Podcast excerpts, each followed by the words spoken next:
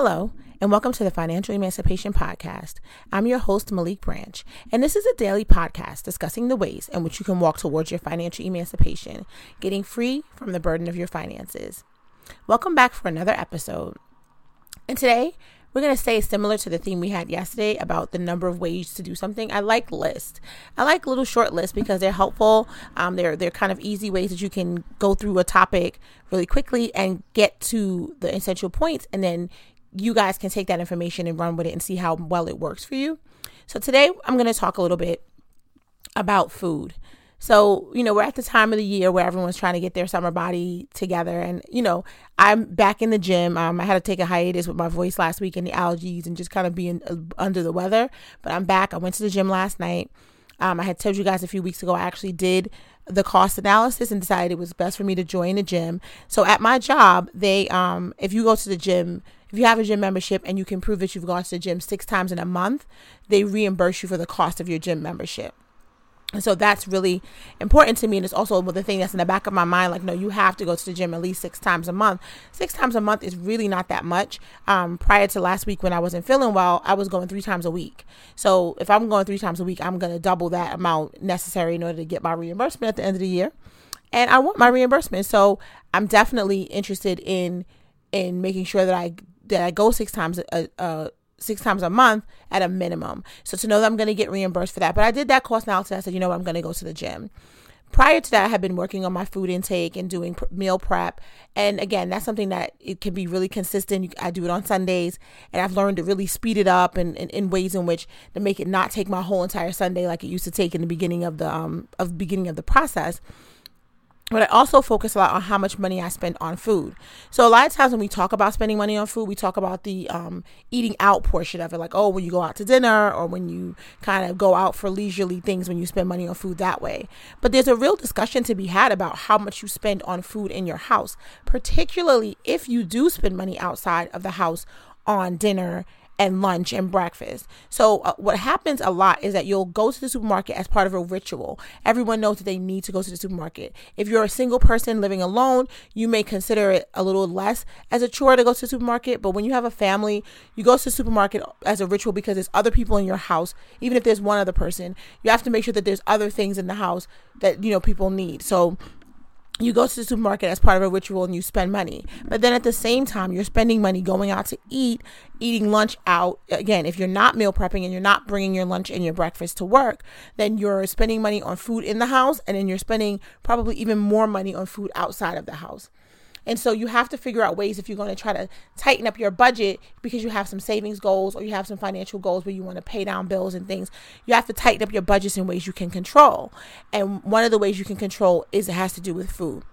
So today I want to go over five ways five ways that you can reduce spending on food meaning the food that you go to supermarket and purchase because again you can reduce how much you go out to eat. And you should do that, particularly if you're looking to save money. It's a really easy way to kind of cost save.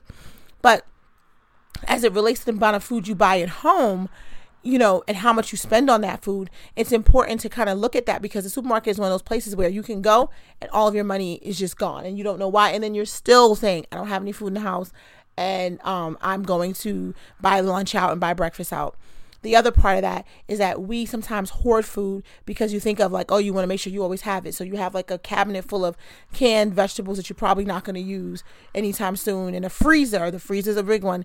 A freezer full of food that you're not going to use. So you you should go through those things and look at it. So we're going to go through the five list, the, the list of five things. So to begin, the list says bring bring. We start with the bringing food from home. We all know this one when you when you're out going to work every day, you have a tendency to spend money on food. And so when it comes to spending money outside the house on food for meals, the best way to begin saving money is to bring food from home.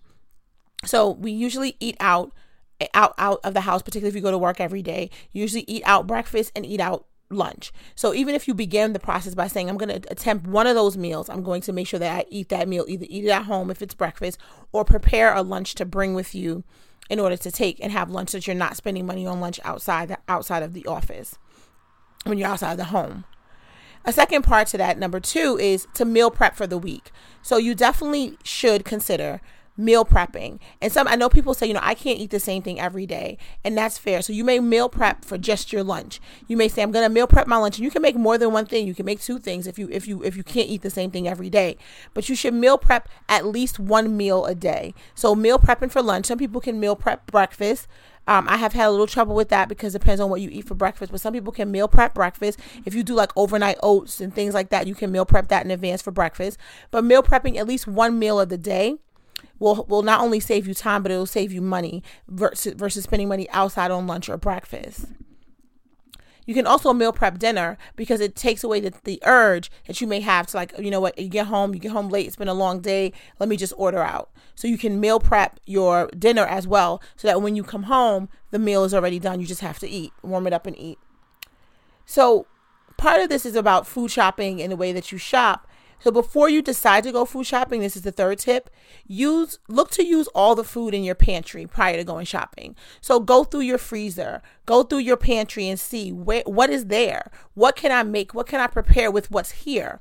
Or begin to make you know like okay this is the things that are here then i only need to add these additional things and i'm going to use this part of what's in my pantry of what i already have and what i've already spent money on in order to make the meals for this week. So go in and do an do an assessment of your pantry prior to going prior to making your food shopping list and prior to going food shopping the fourth thing is to clip coupons. Now I know this is something that seems very retro. People like who clips coupons, but there are still coupons out there. So if you shop at BJ's, they have a coupon book as soon as you walk in, and you can also see their coupons online. Most supermarkets now will give you their um, their circulars online. So if you decide you're going to go to that supermarket, I would look at all of the supermarkets you go to and look and see what is on sale and and begin to make your shopping list based on that.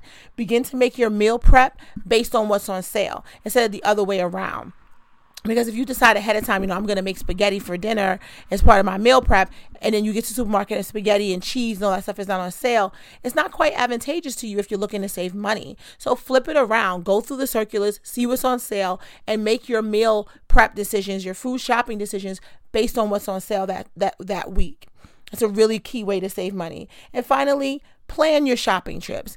Don't just, you know, be running home and say, oh, yeah, no, I'm going to run to the supermarket.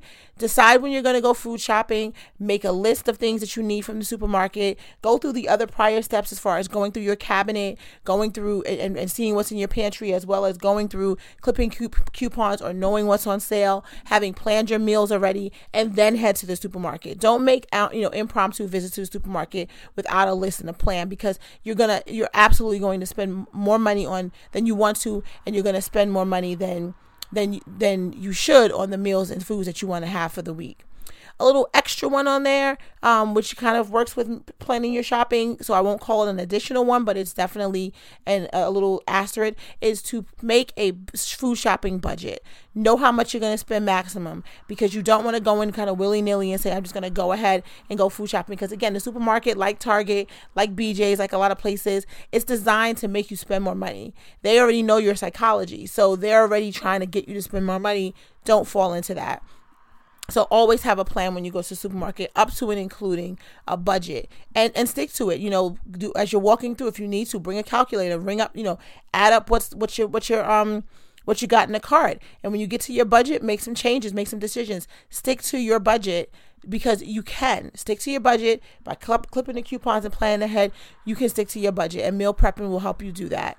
So these are the five ways that you can reduce spending on food, which will help you to utilize that money that you're saving for other things. We talked yesterday about the five ways to reduce financial stress. And one of those ways was to see what you can control and then control that. And so you may not be in a position to increase your salary, but you can manage your expenses. And food is a huge expense for most people. And so you have to be able to manage it. And you can't, you don't want to use the excuse that, you know, I have a big family or I have all those things. The bigger your family is, the more you should be on top of your food spending and really being honing in on meal prepping and narrowing down the, the things that you spend your money on because it can lead to a really huge expense. And that means it's a really big place where you can find savings.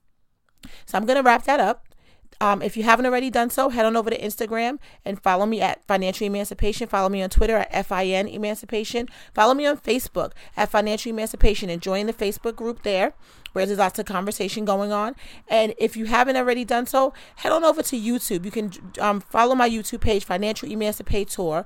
The YouTube page right now has videos um, lined up for from the Get Your Financial House in Order uh, webinar that myself and Shauna Fowler did.